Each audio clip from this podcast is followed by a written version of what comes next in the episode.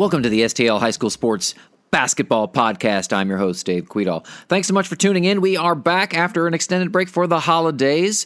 Anything going on? Anything at all? maybe a little bit. But we're here to talk hoops. So I'm very excited to be joined again by AJ Blankenship of 314 Hoops on Twitter.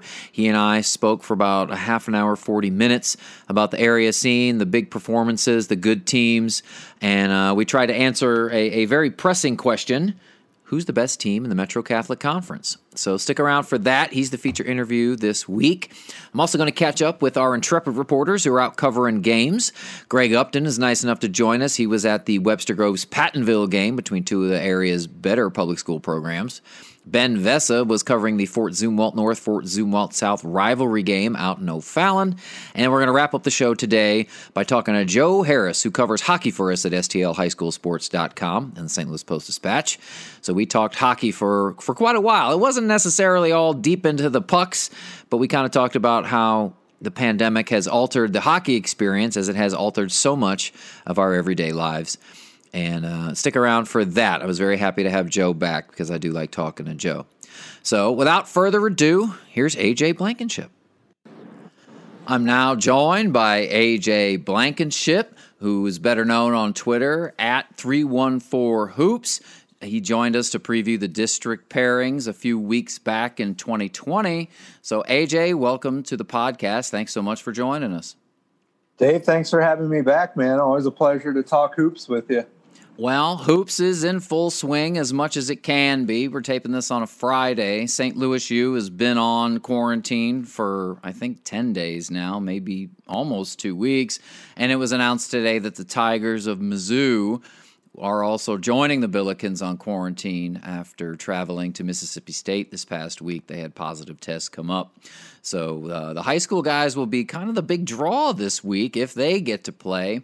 Some local teams that are on quarantine include Priory, who's undefeated, the newly minted Ravens, and their uh, best player, Harrison Wilmson, uh, Coach Bobby McCormick, who recently got his 500th win uh, with the with the Ravens. Still wrapping my mind around calling them the Ravens after they dropped their Rebels nickname a couple of weeks ago. So, but but high school hoops is kind of going along.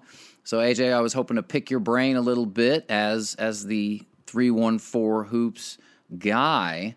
Uh, what are some of the interesting things you've seen recently? DeSmet and Chaminade in particular played the other night and it was a, it was a tight one for most of the way. I think Chaminade ended up winning by 11 points at the end. But uh, what are your initial thoughts on some some hot MCC action? Yeah, I caught that game on YouTube last night. Actually, pretty tightly contested game. Obviously, uh, DeSmet, not maybe the team that they expected to be coming into the year, losing Yaya Keita to the torn ACL, and then uh, Thomas Redmond their next best player um, out to focus on soccer. So they're down a couple guys from last year. They graduated Michael Scoff. With Yaya and Redmond, they probably would have been a favorite in Class 5. Now they're kind of trying to prove that they still belong there. I thought they put up a pretty darn good fight against a really good Chaminade team. It's really interesting to watch Sekou Gassama now that he's not next to Yaya. You know, Yaya's kind of uh, been the one to grow into that spotlight over the years in that twin tower pairing. And then last night, you know, Sekou went for 24 points in a matchup against Tarris Reed, who's the best big man in the state. So, you know, that, that impressed me for sure, but that Chaminade team's tough. Well, I, I, talked to Kent Williams in the preseason, and we talked about Yaya not being able to play after tearing his ACL. And he said, well, when we're playing at practice, you know, obviously in normal times when things are going the way you hope they will, Yaya and Sekou, the best way to get them, you know, scrimmaging is against each other because that's, you know, you got two big guys that size. You want to match up and prepare for a guy like Tarris. But to put them on the court together, I think that's where that things got kind of tough. So Sekou being the lead dog, obviously, like you said, has been interesting to watch as he's grown into that role. Twenty four and eight last night, four fouls as as he went up against Tarris, who's been, like you said, the best big man in the state. He finished with fifteen. Um, Tarris is uh, just a monster. He had 25 and 14 against Vashon and six foot ten, and really just starting to showcase his ability to to shoot the ball in particular as well. He hit a three pointer uh, against DeSmet. So, and I'd say that was an 11 point game. It was a 13. 73 60 uh, for the Red Devils at uh, the Athletic Tron on the campus of Chaminade the other night. So, but yeah, Tarris is a beast. Sekou is, is is really an interesting watch. At the risk of upsetting some people, I mean, I'm going to say Tarris Reed's the best player in St. Louis, and uh, he's only a junior. I mean, that's an impressive thing to say. I don't know how you stop him. Watching a couple of their games on YouTube already this year, his turnaround jumper that he's added to his arsenal is the best move I've seen since Jayson Tatum was in high school. He, never brings the ball down from the catch point and doesn't need a dribble to get into that move. So by the time a double team even shows up, he's already shot the ball and his touch is just so good. It goes in more often than not. I don't know how you stop Tarris Reed. Well, at six foot ten, it's certainly hard to get a hand in his face. we just don't have kids around here teams. that size. Absolutely, not too many teams uh, running out six foot ten. I would have said he's the best player in the state, but uh, Aminu Mohammed might have something to say about that. Aminu, who recently committed to Georgetown, uh, plays down at Greenwood outside or in Springfield. It was a real treat last year at the Bass Pro getting to watch him. He's pretty special. Absolutely. I Georgetown's getting a heck of a player there. I mean, people may overlook Greenwood being in that lower classification. I think they moved up to class three this year, uh, but they beat Kickapoo already head to head. Greenwood's got as good an argument as anybody for being top team in the state. No, Aminu is just that special. So, I, I, one big man who might have something to say about that is Sam Thompson, uh, the Francis Howell senior, uh, had a spectacular performance against O'Fallon Christian a couple weeks back. He went for 55 points, 18 rebounds, five blocks and he did it in all sorts of ways 16 of 25 from inside the arc, 5 of 7 from behind the three point arc and eight of nine at the free throw line. He's been a significant part of that program, especially as a sophomore when they lost in the semifinals. Uh, when CBC rallied to to slip past Howell as everybody and their mom fouled out. Sam actually got hurt that game and didn't get to finish. Last year they rematched in a state quarterfinal that ended up getting played at Francis Howell Central. So Big Sam has has helped put the the Vikings Vikings on his back this season and and just absolutely exploded against O'Fallon Christian. 55 points, man. Where does that, that rank? Go ahead. Unreal. I mean, 55 points in a 32 minute basketball game is absolutely unbelievable. And happy for Sam to finally get some shine. You know, he's been a big part of those really successful Francis Howell teams, but you had guys like Dalen Dalton and Patrick Schulte and Matthew Simmons and Matt Sharp. Shark. Were, you know, taking kind of the the lead role on those teams. And Sam was always the big kid with the high ceiling that contributed, but he wasn't the star. And uh, now he's showing us what he can be as the star. 55 points, if I'm not mistaken, is the most in a game in this area since I started following basketball around here. Well, somebody reached out to me on Twitter because I went by the Missouri State High School Activities Association record book, which they have repeatedly said is only what the member schools submit. So Ezekiel Elliott isn't in the state record book because apparently John Burroughs never submitted his information. If that's true, that I don't know, but that's what they've told me. So somebody mentioned Josh Robinson at St. Mary's went off for 55 one day as well. I had gotten a chance to watch Josh put the ball in the basket a little bit for the Dragons before I want to say he went off to Austin Peay. He yep. was absolutely special. So he matched Big Sam, but uh, but yeah, I mean cross once you cross 50 that's some pretty rarefied air. I mean, that's I mean Jayson Tatum never got to 50. That's the You know, I mean, you, when you talk about the great players here, Brad hit 50 as a sophomore. That was at the Pattonville tournament. That was kind of when he announced himself on the scene. Um, Ty, Tyron Williams at Riverview Gardens hit 50 something against Northwest in the city. And, and, that was a big moment, kind of put him on the map. So anytime you're crossing that threshold, you're in rarefied air.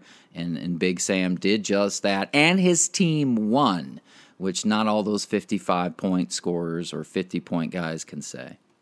It's certainly going to go down as one of the most impressive single game performances that uh, Three on Four Hoops has ever gotten to see. and you've seen some hoops, man. We've seen some. I mean, you talk about Jordan Barnett in the state championship game. Talk about Jayson Tatum in the third place game against the U High. I mean, there's been some performances, but I've never seen 55. That was unreal. Spectacular work by Big Sam. Congratulations to him. So I, I was going to throw some topics at you, and I'd love to kind of get your thoughts on them. And this kind of relates back to the MCC we were talking about. CBC versus Chaminade.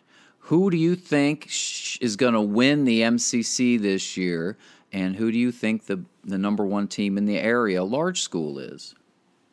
It's an extremely difficult question. It was an extremely difficult question coming into the year. And I don't think the sample size that we've gotten really makes it any clearer.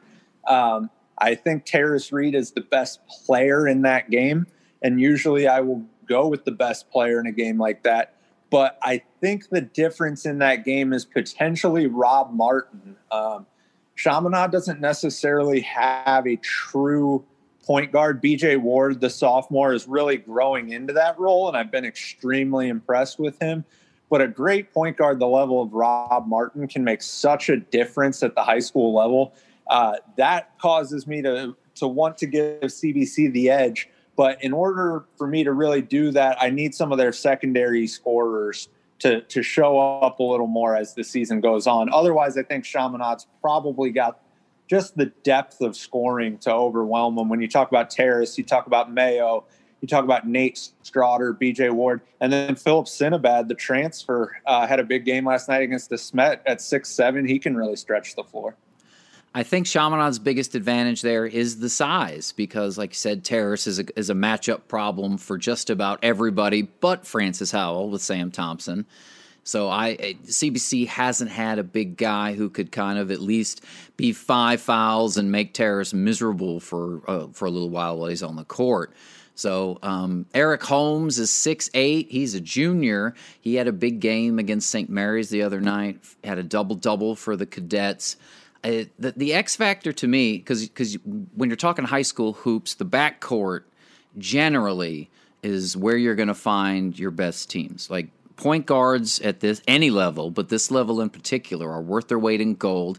And I'm with you. I, I think Rob Martin is the best point guard in the conference as of this moment.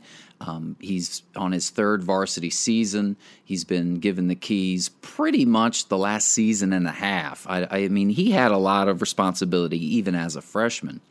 But Chevalier Karate Brinson, to me, is the guy that's the most important piece of the puzzle for the cadets for them to be successful. He's their best rebounder consistently. He's their toughest defender. He's he's he's their senior essentially well, actually, he's one of two on the roster. Jeremiah King uh, being the other, but but Karate's the guy who's playing for no tomorrow. So I, I just think his energy, his intensity, that kind of filters through. The X factor, what I was going to say, is Larry Hughes Jr., who hasn't had a great start to his season. Uh, obviously, he has a very famous name. His father played at CBC, did one year at St. Louis U, and then had a pretty impressive NBA career. But Larry Hughes Jr. scored two points against St. Louis U High in the first game of the season, had four points against Cardinal Ritter in the Cadets' second game, did match his career high with 20 against St. Mary's earlier this week. But uh, through three games, he has scored 26 total points on a team that lost Caleb Love to North Carolina, who was averaging 28 a game for the most part for the most part, excuse me. And I, am just curious if he can figure out a way to consistently put the ball in the basket, I think he was one for nine from the field against Cardinal Ritter, uh, reigning Class Three champion Cardinal Ritter, I should say. But but the cadets are only going to go as far as, as, Larry Hughes Jr. can take them because they have Rob, they have karate. I think they can figure out a way to to have some front court guys do some things. But Larry Hughes Jr. has to be big for them. What do you see out of the cadets and their their famous junior guard? You hit the nail on the head there. I mean, I mentioned I think the secondary scorers for CBC have to really step up. As talented and gifted as Rob Martin is, he is more of a pure point guard, floor general type of player. He can score because of his quickness and ability to get to the basket, but he's at his best when he's distributing and creating for those other guys.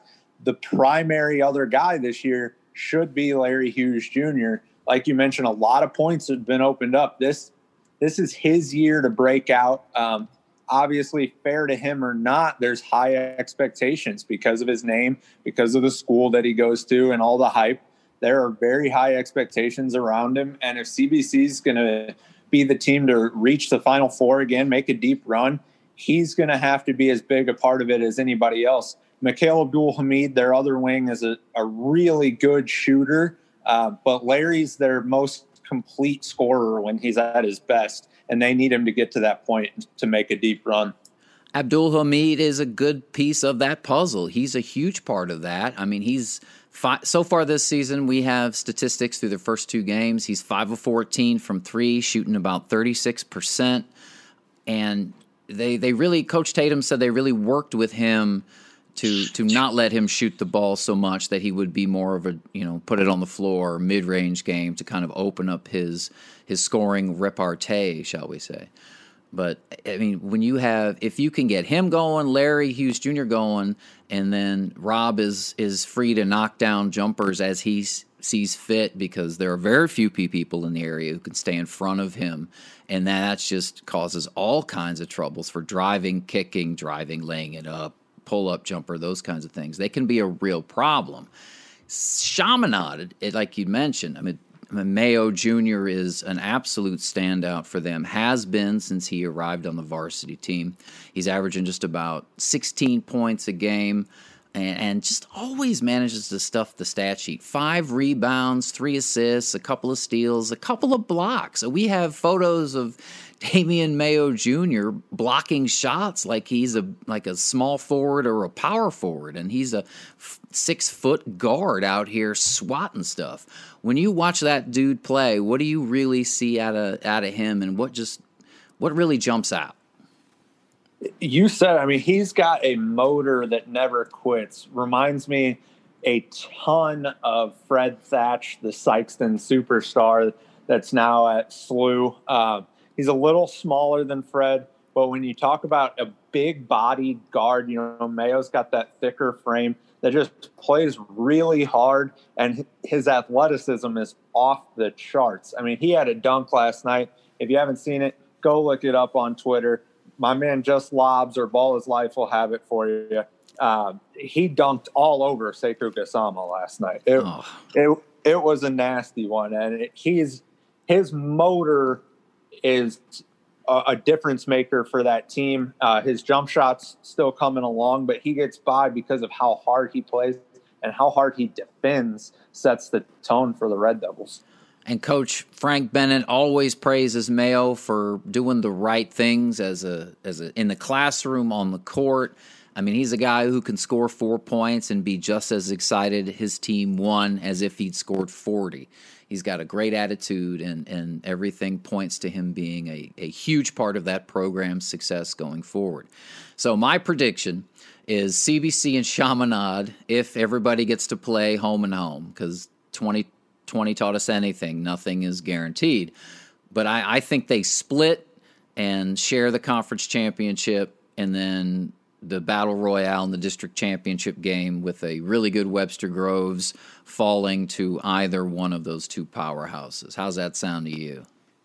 You know, I think that's pretty uh, spot on. I'll be surprised if they don't split the regular season matchup and uh, predicting the playoffs this time of year is near impossible task because these teams are going to look completely different two months from now. At, and of course, all things being equal, if we get there. Absolutely. there are certainly no guarantees in the year 2021. So, move, moving just a bit to the side of CBC Chaminade, St. Louis U High had a huge win the other night, beat University City, managed to slip past the previously undefeated Lions, who've been playing great. Uh, 40 to 39. Nick Kramer is a guy who's really exploded on the scene. He's kind of done this year what you and I were and other people were kind of thinking Larry Hughes Jr. might. He, he's really asserted himself. He had a viral dunk when he laid it down the hammer down the lane at CBC. The Cadets obviously obviously won the game, but but he was a force in that game. He's been really good this season for uh, for for the junior Bills, averaging you know 15 and nine with more than two assists, two steals, and almost two blocks per game. Uh, he, he was a guy as a freshman who injured his wrist and, and never really recovered. Last year was you know, a sophomore on the varsity was really his first full season, and this year he's just gone absolutely bonkers. What have you seen out of young Nick and the Junior Bills?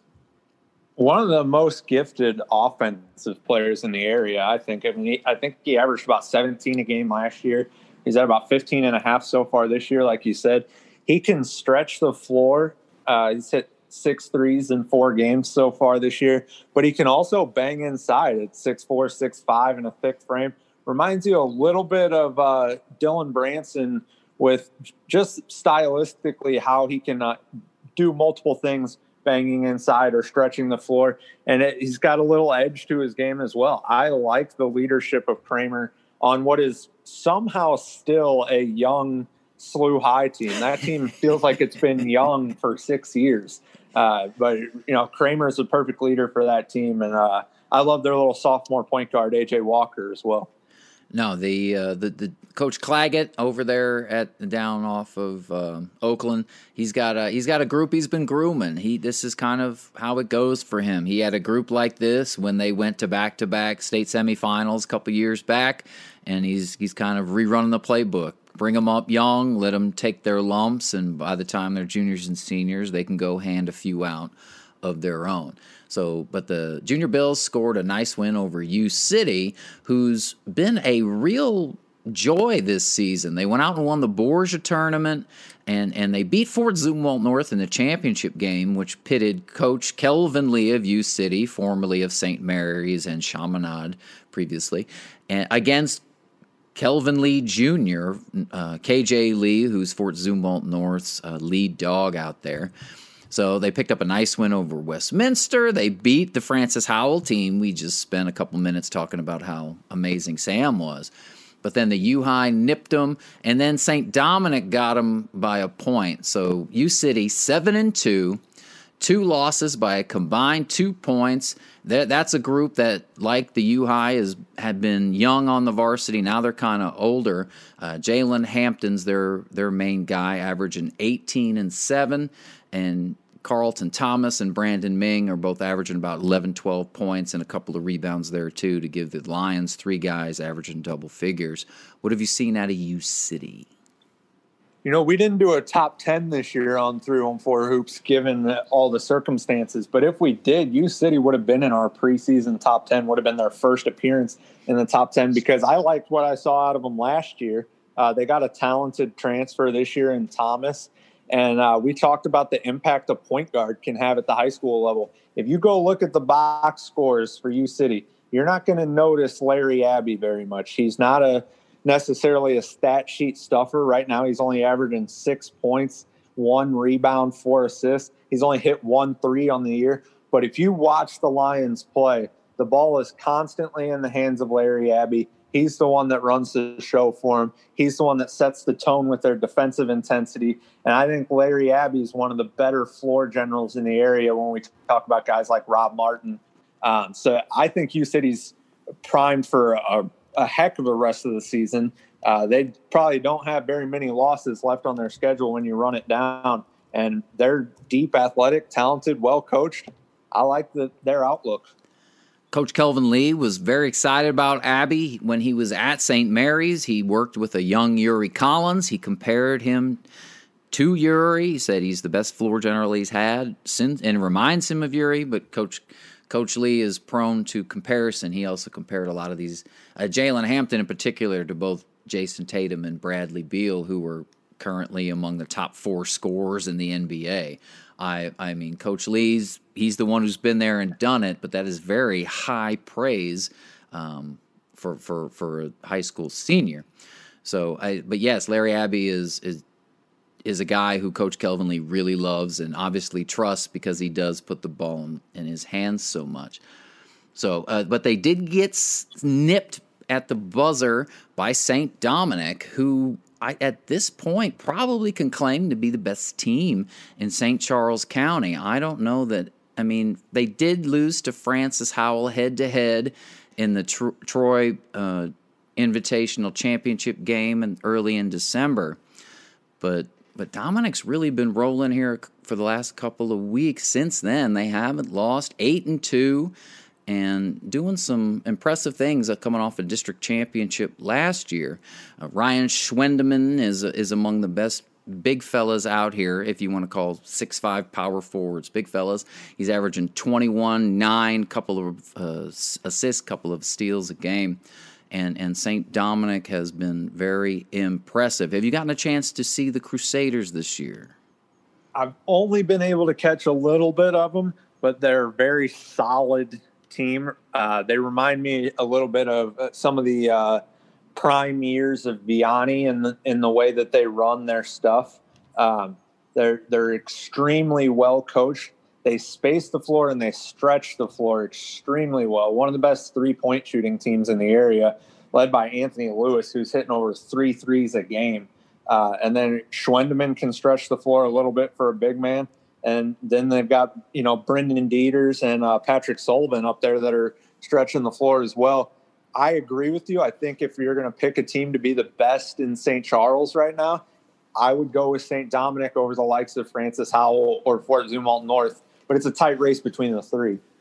Pretty impressive stuff for the Crusaders, who haven't necessarily been that great for a long time, but here they are riding the wave from last year. A team that has been really competitive and, and, and among the best in the area for a long time, traditionally powerful, is Hazelwood Central. Now, like North, most of North County, uh, the Hawks haven't played a game this season. The, Normandy just restarted basketball. They played Confluence Prep Academy the other day with our buddy Brian Carvinen leading the way for CPA. Coach K and the High Flying Titans. Is that what we're calling those guys? CPA's been playing great. They've got uh, CBC tonight at six thirty. I'm going to try to catch that one on YouTube. Should be a good one. I, I expect CPA will, will will make sure little Larry has to put the ball in the basket. Like that's that's something that's going to happen. But Normandy got back in action against CPA the other night. Pattonville, who's 4 and 0 at last check, has been playing really well. But otherwise, North County is pretty much dark. The Hazelwood District has not played. Ferguson Florissant, which is McCluer, McCluer North, and McCluer Steam, or South Berkeley, whatever we're calling it now. None of those schools have, have practiced, played games, and whatnot. But but Central was going to be up against it coming into this season anyway. We talked previously. They lost Ahmad Scarborough. They lost Jaden Nicholson, who all both went down to St. Louis Christian. And recently, Cole Farrell uh, transferred to Hamilton Heights. It's a what is it? A prep school? Is I believe it's a prep it? school in Tennessee. Correct. Yeah, and they're they're playing a national schedule. They're essentially doing what St. Louis Christian's varsity team is, and going everywhere, we, uh, playing in showcases and whatnot. So if and when Hazelwood Central does get to restart playing, I, am curious what the Hawks are going to look like, considering how vastly different that roster is compared to what everyone thought it might look like coming into just a couple of weeks ago. I haven't seen very many teams with as much roster overturn not because of seniors in one offseason. I mean that they had so many guys transfer out of there. Um, but at the same time, they're always a solid team, always one of the best in North County.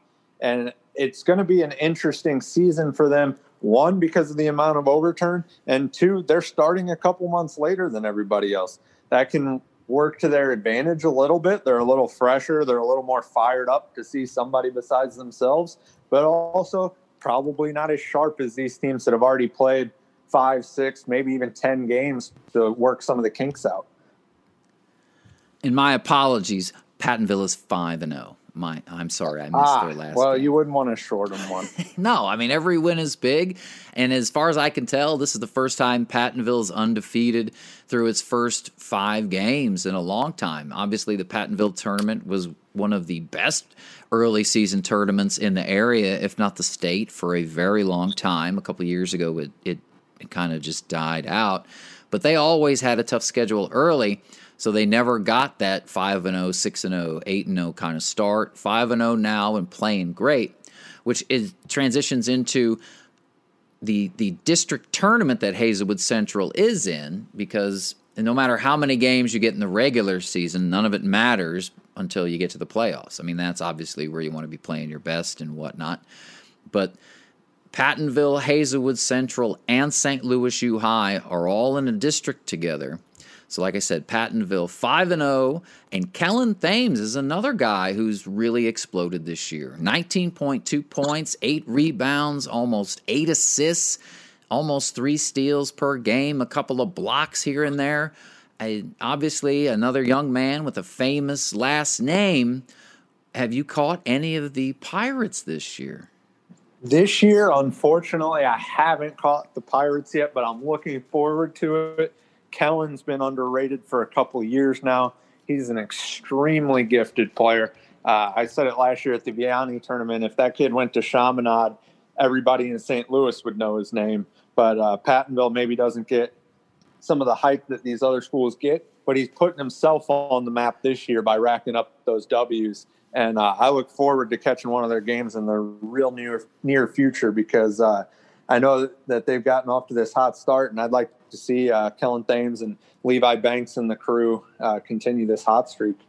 Well, they're slated to play Webster Groves tonight, Friday, as we tape this. I'm curious how that will go. I mean, obviously, you want everybody to play, especially in these COVID times. And then, you know, uh, COVID notwithstanding, they're they're at the Washington tournament starting next week.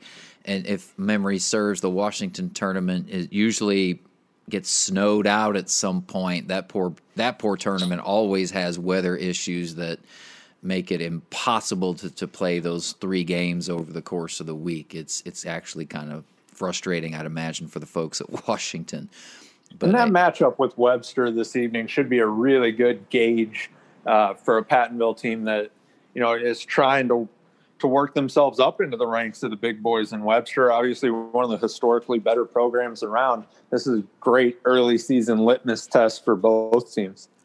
So Pattonville's got Webster Friday night, Washington tournament next week. All things, you know, go forward.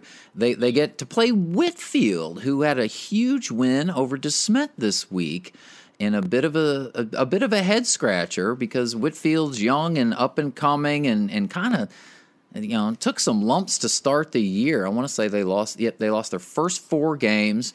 Um, got a nice win over a, a, solid Lutheran North, beat Fort Zumwalt West like a drum, 59 28, and then messed around and went to DeSmet and won 50 46. Another program that consistently among the best small schools in the area. Coach Mike Potsou does a nice job. And that's a group who, at the end of the year, is going to be a real pain. Tough schedule for Whitfield at Pattonville. Then they host CBC, host Westminster, host O'Fallon Christian, and Vashon. Mike always stacks up that schedule for Whitfield. They never have backed down from anybody since the uh, Torrance Watson days, and I had to to double check when I saw that they beat DeSmet the other night. I thought I was looking at the girls' scores, but then I realized DeSmet doesn't have girls, so I I couldn't believe it. But I'm it's a great sign for a young Whitfield team. Uh, Jordan Williams, their point guard, is uh, one of my favorite young players to watch in the area, and congratulations to Coach Potsou on that win. And thoughts with Coach Potsou, whose uh, father, Lou, passed away this past offseason. Yes, he did. Lou was a, a basketball icon in St. Louis. So, uh, all my best wishes to the Potsou family. So, we would be remiss if we didn't at least touch on uh, Vashon. The Wolverines consistently, if not the most recognized team from St. Louis, definitely from the city, if not from the greater metropolitan area, and if not the state, if we're being honest. They uh, they beat Chaminade in a tight one. Keyshawn Gilbert had 22 points uh, to tack on with wins over uh, St. Louis Christian's B team. Uh, a very impressive South Iron, who we talked about the last time you were on, and they host Tolton, all things being equal, on Saturday it's it it it doesn't matter who the guys are with the jerseys on. If you're wearing a Vashon jersey, apparently you can hoop. And these guys are out here hooping, like I said, with Keyshawn Gilbert and Nick Kern and Rico Bailey. And and winning at Chaminade is hard to do, especially when you're digging out of a hole. And the and the Wolverines did that just before the new year. I couldn't have said it better than you did when, when you said it as long as you've got that Vashon jersey on, you can hoop. I mean, it's amazing what they're able to do year in and year out. When you look at the overturn on that roster, when you look at losing Cameron Fletcher, you look at losing Kobe Clark, you lose Philip Russell. I mean, that's three high level Division One players that have moved on, and in my opinion, they're the best team in St. Louis right now, without much of an argument. Um, it's it's incredible what Coach Irons is able to do with the longevity of success in that program. I mean, I preseason we were doing rankings, and I I had Cardinal Ritter with all it brought back and all of its pieces at number one. I had Vashon at number two because they lost so much in small school rankings, but. I mean the the Wolverines just keep doing it, man. I just can't say how big that win at Chaminade is. And it just just I'd imagine that's huge for them because there are so many different guys in different roles for that that group. But I mean, you take you take Vashon over CBC right now, head to head. I think so, I, because it's so tight for me between CBC and Chaminade. Uh, and not that that Vashon Chaminade game wasn't tight; it was tight as can be. But um, I just think Vashon has already accomplished more so far this year than CBC has, having that victory over Chaminade. Sure. That when you look at talent mixed with resume, uh, I would have to have Vashon ranked, ranked number one right now. Whereas coming into the year, I probably would have had him fourth, I would say. So they're proving me wrong. Fascinating. Who would you have had ahead? CB, well, like, Chaminade? Like you said, Cardinal Ritter brought a lot back. They yep. would have been in that conversation. Um, CBC, Chaminade, and then honestly, had Yaya Keita and Thomas Redmond been a part of the DeSmet program this year, uh, I would have had DeSmet in there as well. Um, but with those two missing, not as much. Sure. No, I just it it and it's such a weird year because you you never know who's in quarantine, who's out of quarantine. Sometimes it's the whole team, sometimes it's just a couple of guys. And then everybody's playing with a mask on their face, which is a whole new thing and no the the crowd is significantly smaller. It's just so different. You never know how it's going to go. But I, I, think between Vashon, CBC, Chaminade, I think those three at this point have kind of separated themselves from everybody else. I agree. I think there's a pretty decent gap there. I, Cardinal Ritter has has a, a way to throw their name in that hat, but besides that, I think when you look at Vashon, CBC, Chaminade, there's a pretty significant drop off before you get to the likes of, of teams like Ritter, MICDS, um, Westminster, who we haven't mentioned, and they're having a fantastic season. They are. Uh, so I I think there's that clear top three, and then there's probably 15 teams beyond that that could beat each other. It's going to be fun to watch. AJ Blankenship of 314 Hoops, thank you so much for dropping by the STLHighSchoolSports.com basketball podcast. Dave, always a pleasure, man. Thanks for having me on. Thanks so much to AJ Blankenship for joining the show. We appreciate it. Up next on the STL High School Sports Basketball Podcast, we're going to talk to our intrepid reporters who are out covering games. Up first is Greg Upton, who's going to run through the Pattonville Webster Grove showdown. And then Ben Vess is going to give us his thoughts on the Fort Zumwalt North Fort Zumwalt South rivalry game. We'll wrap up by talking hockey pucks with Joe Harris right after this break.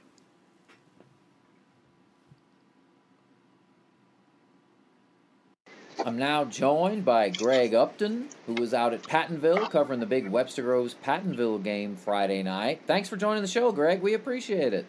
Yeah, my pleasure, Dave. We had a, a good matchup between two top 10 large school teams, and it didn't disappoint. Came down to the wire tonight. Good ball game. So, what was the final? Did the did the Pattonville Pirates find a way to pull it out? I saw they were down big early. They were down big early, but the Pirates did find a way to pull it out in the end. They win it 63 to 60 over Webster Groves. So the Pirates remain undefeated on the season, now 6 and 0. They didn't get their sixth win last year until the 13th game. If you look at the dates, it's kind of skewed because they got their sixth win on January 10th last year. They get it on January 8th this year, but obviously they haven't played as many games. If they had played 13 by then, they've only played six. So you got to look more at the game wise, obviously, at that. And so, you know, not getting until game 13 last year, now getting it here in game six, going 6 and 0 to start the season. Um, it's, it's definitely uh, continued continues the best start for the Pirates uh, this century so far. I was gonna gonna say I was talking to AJ Blankenship on the show earlier, and we were talking about how Pattonville, because of the Pattonville tournament being so loaded, never started a season off recently. Like you said, the last several years right. without a loss because the tournament was just that loaded. Right. How are the, the Pirates feeling about being undefeated all the way into the first week of January? Right, well, they're they're feeling good about it. They're feeling good, and it's and it's kind of all a byproduct of just having guys who have been playing together and in the same system now for two or three years. I mean, you look at the guys who are seniors now on the team. Levi Banks, Elijah Carter, uh, Nino Lee, Jonathan Cosby, those guys, you know, they they were they've been playing for three or four years, and then obviously Kellen Thames, the, the standout. He's the junior, but he's been on the team from day one when he was a freshman. So these guys have been together and playing and in the same system, getting used to each other now over the last three years. And I'm sure some of them probably even played, you know, at, at the uh, lower grade levels too together. So, you know, they, they took their lumps the last couple years started to figure it out a little bit last year, and now really, you know, this year they've been able to to find that cohesion and really turn it on. And you mentioned Kellen Thames. I mean, he has been dynamite for them, averaging almost 19 points a game, about seven rebounds, seven assists. What was in his overall game tonight as they uh, took well, on a really good statesman team? Yeah, so he actually he actually struggled a little bit uh, to get things going in the first half. He he uh, only scored one field goal in the first half, and that came with 24 seconds left before halftime. So the Statesmen did a really good job of shutting him down early on. Had a couple free throws. That was it. He only had four points at halftime, but he made some adjustments in, in the halftime locker room. Came out, scored nine points in the in the third quarter, including a jumper that that gave the Pirates their first lead of the game. Kind of fueled a little run for him. He ends up with 17, so he's still two below his average, but you know a nice recovery after you only have four points at halftime. So he really was one of the guys that kind of fueled the run for the Pirates to get back in the game uh, in the second half. So, um, you know, the Statesmen did a good job of shutting him down early, but unfortunately couldn't shut him down for the entire 32. And what, what Webster jumped out to a pretty sizable lead at one point. Yeah, uh, double digits was it? Yeah, absolutely. They were uh, so they, they they were up fourteen to twelve at the end of the first quarter. They actually hit their first four shots of the game, and Matt Enright came out on fire, hit a couple threes on his first two shots of the game. He was actually uh, four for four, four for five, excuse me, from the uh, three point beyond the three point line in the first half. So he was on fire in the first half, and yeah, they went on a, a run. Uh, he had back to back threes, and they ended up going up by 13, 31 to eighteen. So they, you know everything was looking good. They had all the momentum but the Pirates end up scoring the last 10 points of the, the uh, first half. And so instead of going into that locker room down, you know, maybe double digits or, you know, maybe eight, nine points, they're only down three, really kind of started that uh, momentum for them to come out in the second half and take the lead. So that run at the end of the first half uh, was, was really big for the Pirates to, to kind of, uh, you know, turn the tide a little bit and, and, and turn, you know, a 13 point game obviously into a three point game at halftime, you're much more comfortable being down that than being down double digits at the break. And how did they adjust on Matt Enright, the junior for Webster Groves, is has locked and loaded, man. He gets across yeah. half court, he's in range. yes, he what, is. What did they do to adjust to try and, and keep his hot hand from burying them? Yeah, they ended up face guarding him a lot more in that second half and, and really made life tough for him to get any real solid looks. Um, he did end up with uh, just he was uh, one out of two from the from the uh, beyond the three in the second half. So really did a good job of slowing him down. Yeah, they came out and face guarded him and, and really got up on him and, and, and made other guys try and beat him. And Anthony Pfeiffer sure tried. He ended up Enright Enright led the uh, team the entire way pretty much uh, in scoring. He ended up at 22, but Anthony Pfeiffer had such a big second half that he ended up at 24. So those two guys had 46 of their 60 points right there. So he did everything he could to keep the Statesmen in that game, to keep them, you know, with the lead. And they ended up actually taking a, a lead of, of, seven points in the uh, fourth quarter. So they actually, you know, kind of assumed a little bit of control there again in the fourth quarter. But the Pirates made a nice little run down the stretch to get themselves back in the game again. And then uh, Levi Banks hit three free throws in the final minute, and that was the difference. Three points were, was those three free throws in the final minute. And Levi Banks ended up with a with 15 points for Pattonville. Yep. Um, yeah. You had mentioned Elijah Carter earlier. He had 11. Mm-hmm. Mike Irving yeah. with nine. So a, a very yeah. balanced effort for the Pirates. Yeah, it really was, and uh, and uh, you know they Elijah Carter was in and out of foul trouble a little bit, so you know he didn't get the minutes that he normally gets out there, but he was kind of the fuel for that run uh, in the fourth quarter, you know, when they got down seven points, he hit a jumper, and then on the neck, and then when Webster came down on the next possession, he got an overplay steal, went down and just flushed a huge thunderous dunk that would have had there been you know a crowd there they would have gone nuts. Um, as it were as it were the players cheerleaders that were there the coaches did go nuts for the pirates but that, i mean that was a huge jam. Um, and that got it so quickly that little run by him cut it from seven to three and then they were able to kind of right the ship a little bit and get themselves back you know into the ball game there you know with two three minutes left and and, and then we're able to pull it out but you know he had a huge run there you're right Mike Irving came off the bench, hit three huge threes to get those nine points. Uh, he had two of the threes in the second quarter. That was part of that run towards the end of half, towards the end of the half that kind of fueled them. So he, he had a huge uh, run there at the end of the uh, second quarter, and then he hit one in, in the four, in the uh, third quarter too when they were on their little run to take the lead. So yeah, he had a nice ball game off the bench, and you know Carter's actually their second leading scorer at 16 points a game, but him being in and out of foul trouble limited, limited him to 11, but he was able to uh, make those count in the fourth quarter. So this is the first win for Pattonville over Webster yeah. that we have on record. Our, our online right. database goes at stlhighschoolsports.com, goes all the way back to 1999-2000 season.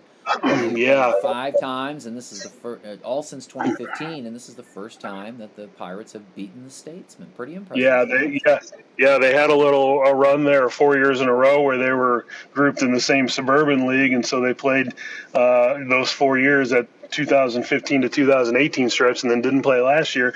And then this is the first time that they, you know, hooked up now as non-conference opponents. And that, it's a, it's a great one. You know, I was talking to Kellen Thames after the game and he said, you know, this is the kind of game we need. We haven't had any close games, a lot of, you know, with the intensity, you know, because Webster came out on defense just with the kind of intensity that the Pirates hadn't seen from an opponent this season, and that kind of shook them there at the beginning. And and uh, you know then they were able to kind of you know get their bearings about themselves and, and get back into it. But he, he was saying how this is definitely the kind of kind of game, kind of opponent that that they needed to face. Uh, you know this early in the season to kind of give them the test to see you know is this unbeaten start for real. Well, they're gonna take take themselves on the road next week to Washington's tournament. They're going to open up with the Blue Knights on Monday. I was talking to Blankenship earlier on the show, and, and the Washington tournament always seems to have weather troubles. I don't know what it is, but it always seems to snow yeah. that week and throws a wrench into their plans. And then the Right. Uh, after that, Lord willing, all things go the way we hope they do. Mm-hmm. Um, Pattonville will host Whitfield in a in a in a in a rivalry game for Coach Mike Potsou at Whitfield, who's a Pattonville right. graduate. Yeah, and and that's one of those where you look at it and you go, oh, Whitfield's you know under 500, but you can't you can't ever look at the record with them because they play you know such quality opponents and they play up. They play a lot of large schools. You know they had a huge win over DeSmet earlier this week. You know the DeSmet team that had you know come in with only one loss. You know they they show, uh, slow, uh, slow them down and, and shut them down and, and get a huge win. So that's yeah that'll be another good test for them because they'll they'll come out and you know you can't look at the record when you look at the Warriors because um, they'll they'll give them a good a good test too. So that'll that'll be a good one coming out of that Washington tournament then the following week. Awesome. Well, Greg, thank you so much for joining us on the podcast, man. We appreciate it. All right, my pleasure. I'm now joined by Ben Vessa, who is out in O'Fallon watching Fort Zumwalt North and Fort Zumwalt South in a big rivalry game. Uh, a, a, a, bit of an edge to this one after North beat South last year for the first time in a little while in the postseason. Ben, what was shaken out at Fort Zumwalt North? Uh, well, uh, it was. It was. It was intense. Uh, and uh, yeah, I think it was eight in a row that uh, South had beaten North before that that playoff loss in the district championship last year. So uh, both teams came out and played played tough defense, 18-18 at the half. Uh, wow. Zumwalt North very very tall, very long. They ran this one-two-two uh, defense that uh, they were getting their hands in passing lanes. Uh, you could tell uh, Zumwalt South was trying to run their stuff, but they, they couldn't see anything. They were throwing the ball away. They only shot 30%, committed 10 turnovers um, in, in, the first half. Uh, Zumwalt North, on the other hand, much much taller.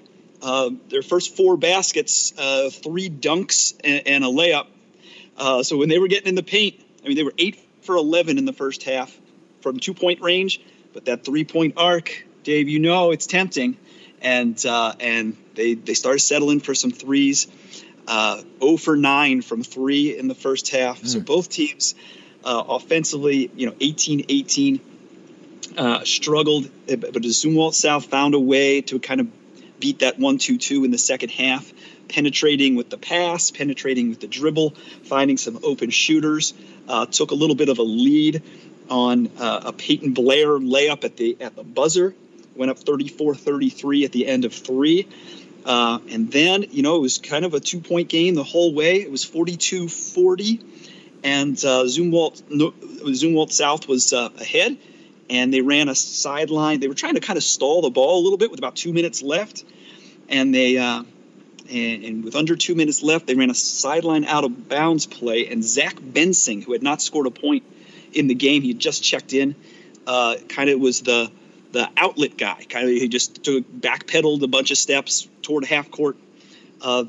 And he was wide open. They threw him the ball, and he saw a lane and, and took it to the hoop, scored, and got fouled. Kind of a 40, 40 foot drive to the basket, which I'm sure his coach was like, "What are you doing?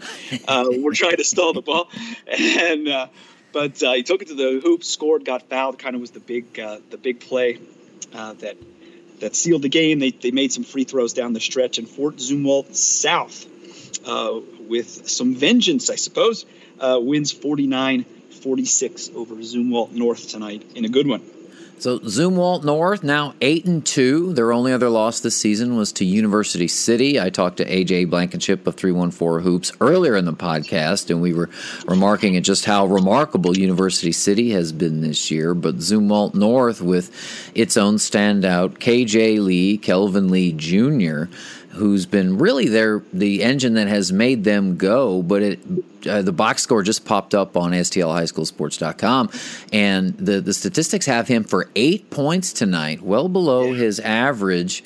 Right. And and I'm curious what defensively, if anything, was Zumwalt South doing to try and limit uh, the Panthers' uh, leading score? KJ Lee averaging just about 19 points per game.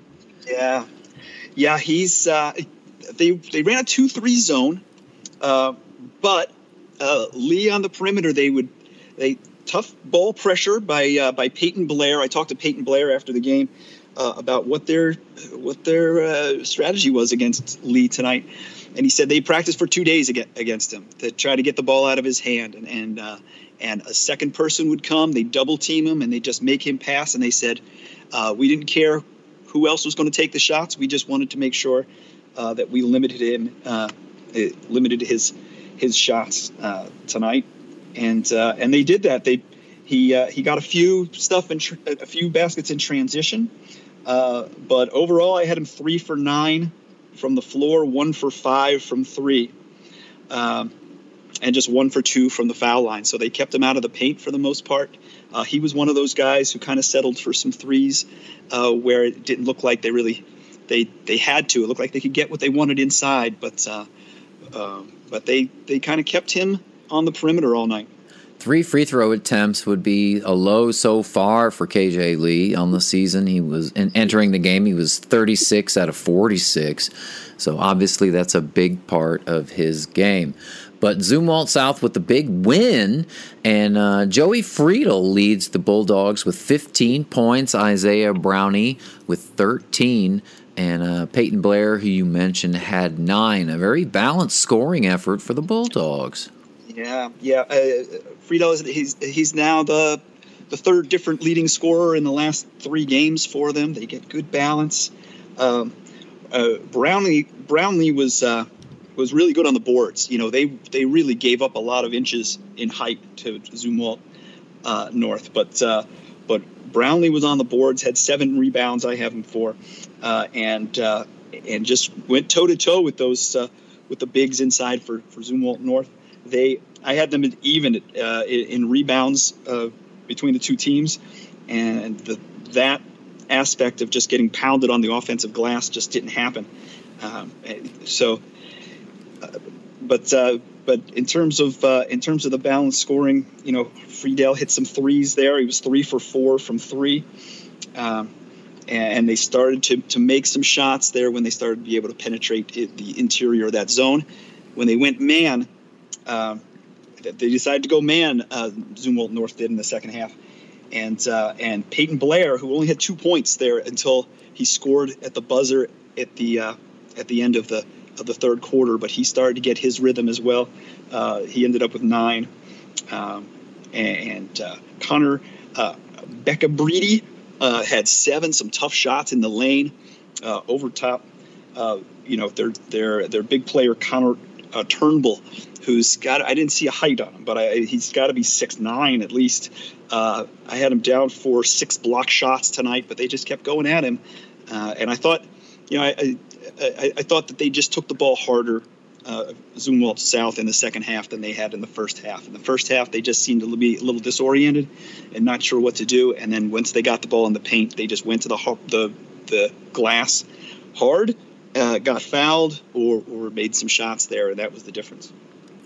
So Zumwalt South uh, wins on its home court for uh, the it's won two in a row and four of its last five. It's lost three losses this season.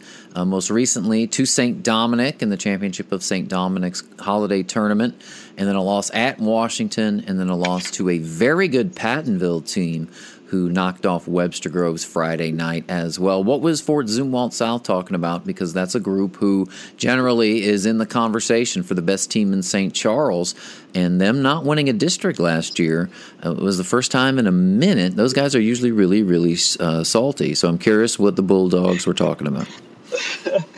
Yeah, they're uh, they're happy with what they're doing. They said they said the two losses that they had, those that two game losing streak they had, uh, they had some guys in quarantine, and they, they said they were a little, you know, it kind of hit them by a surprise. They had to throw some things together in practice, um, uh, so they they kind of discount, you know, those two losses as things that uh, uh, that they're particularly worried about, and this role that they're on now. I mean, this is the team that they have now.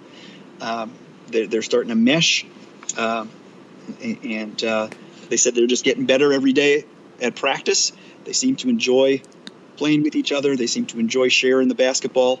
Uh, they have very balanced scoring, and they play great defense. Uh, they, you know, at the end of the game, uh, they forced uh, two turnovers and uh, and an off balance three in the last three possessions uh, for Zumwalt North to to finish it out. their defense just got stronger as the game got better, or as the game went longer. There you go.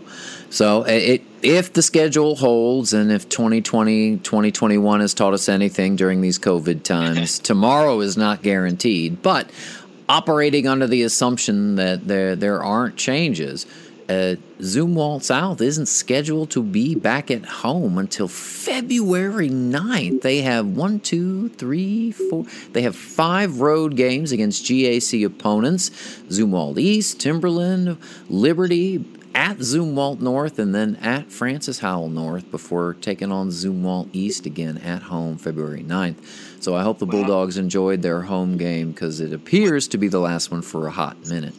Well, they, uh, as a matter of fact, they did. It was senior night tonight, so they uh, they invited the parents and the families, and uh, and, uh, I, I talked to Brownlee after the game. He said this is uh, it, it, was two to three times more people were in the gym tonight than than they usually have, and it was you know the the the cheerleaders, parents, uh, the, the, girls basketball team, parents. Every, uh, so it was a pretty. It, it, probably was the best atmosphere uh, that I've that that I've been a part of uh, in a basketball game so far. It was so there was a lot of uh, a lot of emotion, energy in the building today. And that was a boys and girls double header, right? That's right. Right. That's right. Yeah, that's why they had everybody on campus tonight. Ben Vessa, thank you so much for joining the podcast, man. Stay safe out there. We appreciate you. Okay, thanks. I'm now joined by Joe Harris, who covers hockey for us in the winter at STLHighSchoolSports.com. Joe, thanks for coming back to the podcast. First time since football season ended. You know, thanks for being here. Thanks for having me. I, I kind of missed it. So, what's hockey been like in in in the COVID nineteen times? Obviously, basketball in St. Louis City and St. Louis County, everybody has to wear a mask while they're playing. Crowd restrictions are pretty much a way of life. What's it look like on the hockey side of things? Very weird. um, you know, I it's it's just a, a different world now, and um, you know, and, the, and previously the way I'd cover hockey, I'd sit with the scorekeeper, and that way, you know, I'd get like the scoring, you know, who got the goal, the second assist, and the first assist. They happen from the referees, uh, and I I haven't been able to do it because I uh, social distancing, and uh, you know, I've covered hockey for last couple of years, and you know, you, you know the ice rinks, you know, because there's all you know, unlike the gyms where there's like you know dozens of them around here. There's only a handful of ice rinks here, so you know, you know where to set up immediately. You know who the scorekeepers are. You know, uh, you you know the setup. Well, I've had to get used to a new setup this year because I've had to like you know find tables away from everybody and away from the parents, and you know it's it's just been a different way. And the the kids have had to wear masks um, coming in and uh, going out. They don't wear masks on the ice. Um, you know that's just I guess the rules of the, the county. They and every rinks, you know, got some different parameters based on the county they're in. Sure. For example, has some different standards than Maryville does uh, because the Rec-Plex is in St. Charles, Maryville's in St. Louis. You know, but as a whole, Mid States is going by St. Louis County standards because that's where the majority of their rinks are, the majority of their teams are. So, um, you know, it's it's kind of been a tenuous situation. We've seen widespread cancellations of teams having to quarantine. I've covered games where, you know, usually you can count on three or four offensive lines and, you know, three defensive pairings in a regular hockey game. I've seen games with five forwards on a team because the rest of the teams had to quarantine. Man. And, you know, their whole JVs had to quarantine because, you know, because of COVID, so they couldn't pull anybody up. And, you know, it's it's just been uh, it, it's a testament to mid states and a testament to these coaches and these kids that they've gotten as far as they've gotten. One of the most unique parts about the hockey scene here in town is just how crazy the fans are. I mean, obviously, basketball in the winter gets its share of eyeballs, but hockey in particular, especially for like the MCC schools, because officially, for those who don't know, hockey in St. Louis is a technically a club sport. So it actually it has the school name on the the jersey. The kids go to those schools, but they're not an actual school sponsored sport. If that makes yep. any sense. So, go ahead. There are exceptions to that, Dave. if you go to a school that does not have a hockey team, you are put in a pool before the season, and teams that have openings can draft you. So, on you know, we're not talking the MCC schools because they have their pick of the litter, but you know, a lot of your fringe public schools will have kids from other public schools, smaller public schools, that don't have teams to fill out their rosters, and that's how it's different from uh, you know the the MSHSAA approved sports as well. You could have a kid from, uh, for example, University City High School. They don't have it, um, and they could be playing for Clayton. You know, likewise, um, Clayton, one of Clayton's top scorers, played for St. Mary's last year. Well, that program didn't continue this year, so he got drafted by Clayton. So, I mean, it, there are some some some differences there too. Um, you know, but your average fan wouldn't pick it up unless they or know the kids personally or what. So, um, but as you mentioned, the, the the fans, especially with the MCC schools, like The if you go Student bodies are just enormous. If you go to an Affton Ice rink on a Friday or Saturday night and see a CBC to SMEC game, a SLUH Vianney game, um, yeah, I wrote in the, the preview feature, and I wasn't, I mean, I wasn't exaggerating too much. Those crowds could get so loud they'd wake up the horses at Grant's Farm across route. and it makes it so much fun. And that's been the thing that's been missing, you know, th- those crowds. And they're only allowing two parents in per player, and they have to be parents. And uh, you look even at like the the more blue blood public schools. For example, one of the most heated rivalries in St. Louis is Lafayette Marquette. And last year they brought in over a thousand people to watch this hockey game. Now, and you know that's way beyond capacity for most ice rinks in St. Louis. And this year was just you know aside from the parents, it was just so quiet and and just surreal. And you know, just talking to the players after the game, um, you know, a lot of you know team chemistry is being put to the test uh, because more than one team has said that they need to get their energy from within themselves, whereas before they would rely on the crowd. You know, a big hit, a good shift, a, a you know great chance or a goal, the crowd gets going, the players get going, and they've had to generate their own momentum, their own energy this year. Well, I'm curious what the hockey looks like because I think with the with the off season as basketball in particular, it's it's a sloppier game. Kids are not necessarily in the same shape they would have been because they haven't played for a long time in an organized kind of way. It's just it's you know kind of ragged because quarantines and all kinds of things. It, it, like you'd mentioned that teams are missing players or lines or they're in and out. How has the hockey on the ice been? Has it been kind of as ragged like basketball as well? It's been more ragged than in years past. I mean, for example, Vianney played almost half his schedule with only having two total practices. Man, that's tough. In any sport, to put a product that at, at its top level with such few practices. Uh, and again, credit to the kids because with only those practices, they were able to tie CBC. Um, you know, and you know, it, it it has been a struggle, and it's a shame because these kids, you know, believe it or not, there's a high level of high hockey that's played in St. Louis. St. Louis, the St. Louis region's put in a large number of players into the professional ranks in the past ten years. Um, you know, you look at you know, look at the All Star game that was played in St. Louis last year. The Tkachuk brothers, both St. Louis kids. Yep. You know, playing in the All Star game. I mean, uh, Pat Maroon, St. Louis kid, leading the Blues to the Cup, uh, scoring the game-winning goal in the uh, conference finals against Ben Bishop, another St. Louis kid. Mm-hmm. I mean, I, I think that the popular meme at the time was uh, Oakville beat Chaminade. Maroon takes the cup and parades it down Telegraph Road. I mean, that was surreal. So, I mean, St. Louis has a great hockey tradition. I think it gets overlooked with such with all the great basketball we've had at the same time. But this is really a golden age in, in sports for St. Louis. That it is, and one of the most unique parts about the uh, the Mid States championship is is it's downtown at the at, at the, the the Blues facility, if you want to call it that. What do we call it? the Enterprise Center? Is that what we call it now? Yes. So I mean, and depending on who's there, I mean the the the spectators can be in the the thousands, if not ten thousand. I mean, it could be really impressive. I'm curious what Mid States is talking about for postseason play. Will they be allowed to be down there, or will it be at a place like Affton? Uh, I've talked to Ryan Harrison. He's one of the directors for Mid States, uh, and he is adamant that the, the, right now the plan is to still play at Enterprise Center. They said, you know, it's not about the crowd; it's about the experience for the players.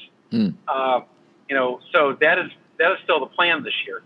Uh, the question is, how many people will they be playing in front of, and that all uh, is dependent on the city of St. Louis's COVID guidelines at that time. And we're talking early March. You know, who knows what what what the situation is going to be like at that point. But right now, as long as long as the city's allowing events like that to happen, and, and right now the Blues have the okay to play games, so I can't understand why Penn States wouldn't. Right.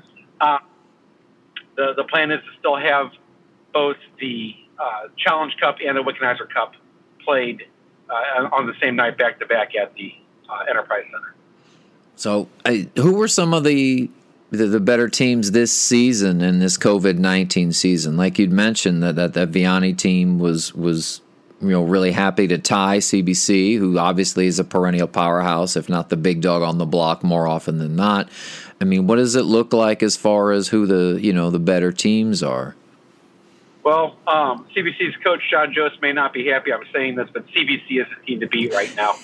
uh, they're seven zero oh and three, and you know I, I was at that game where Vianney tied them, and Vianney came back with two goals in the third period, and that was it was like a win for Vianney. And I was talking to uh, Coach Jost after the game, and you know they were five zero oh and three at the time, but uh, three out of the previous five games at that point were ties. I'm like, this got to feel like losses to you. And he's like, yeah, but we have the crew that's veteran and, and they understand we need to be playing our best hockey in February with the playoffs than right now. And we can learn from this. And they're, I mean, they've won their last two since, and there's no reason to believe uh, that they're, they're not going to roll into the playoffs as a team to beat. Uh, that being said, uh, you know, Vianney's always scary. Uh, Lafayette has a lot of top end talent. SLUH's always dangerous. Um, you know, there's there's a handful of teams uh, that can make things interesting on any given night, and you know that's what makes it fun. The interesting thing will be how they decide who plays for what. I mean, if you're not familiar with the hockey playoff system, they have three different cups. The Challenge Cup is for the elite team, the, the elite of the elite teams. The Wickenheiser Cup is for the, the second tier teams, and then there's the Founders Cup, you know, for you know the the teams that you know for the rest of the teams. Sure. And um, you know, in the past, they've decided who's and what based on rankings, and a lot of that had to do with strength of schedule and so forth. And so you might you would routinely have an MCC school, for example, with a lesser record than another school make the Challenge Cup, and the other school make the Wickenheiser Cup based on strength of schedule, based you know on and other factors on the rankings. Well, with COVID, they've changed the schedule this year, and the teams are only playing teams within their division. It's a 16 game regular season, two games against each team in your division. So, how do you rank these teams? How do you rank strength of schedule? How do you know maybe a 500 team in one division is better than you know a team above another? And that's that's going to be the interesting thing about the playoff seedings. And uh, I think more this year more than others, it's going to be very sub- subjective as far as you know the teams on the bubble for each cup. Have have they talked about altering that at all because of COVID? Uh, from what I've gathered, they have not. It's still going to be based on rankings, um, you know, and I I don't know exactly if they've changed the rankings or not, um, you know, or how they rank teams. I don't, you know, to be honest with you, this has never really come up before. Hmm.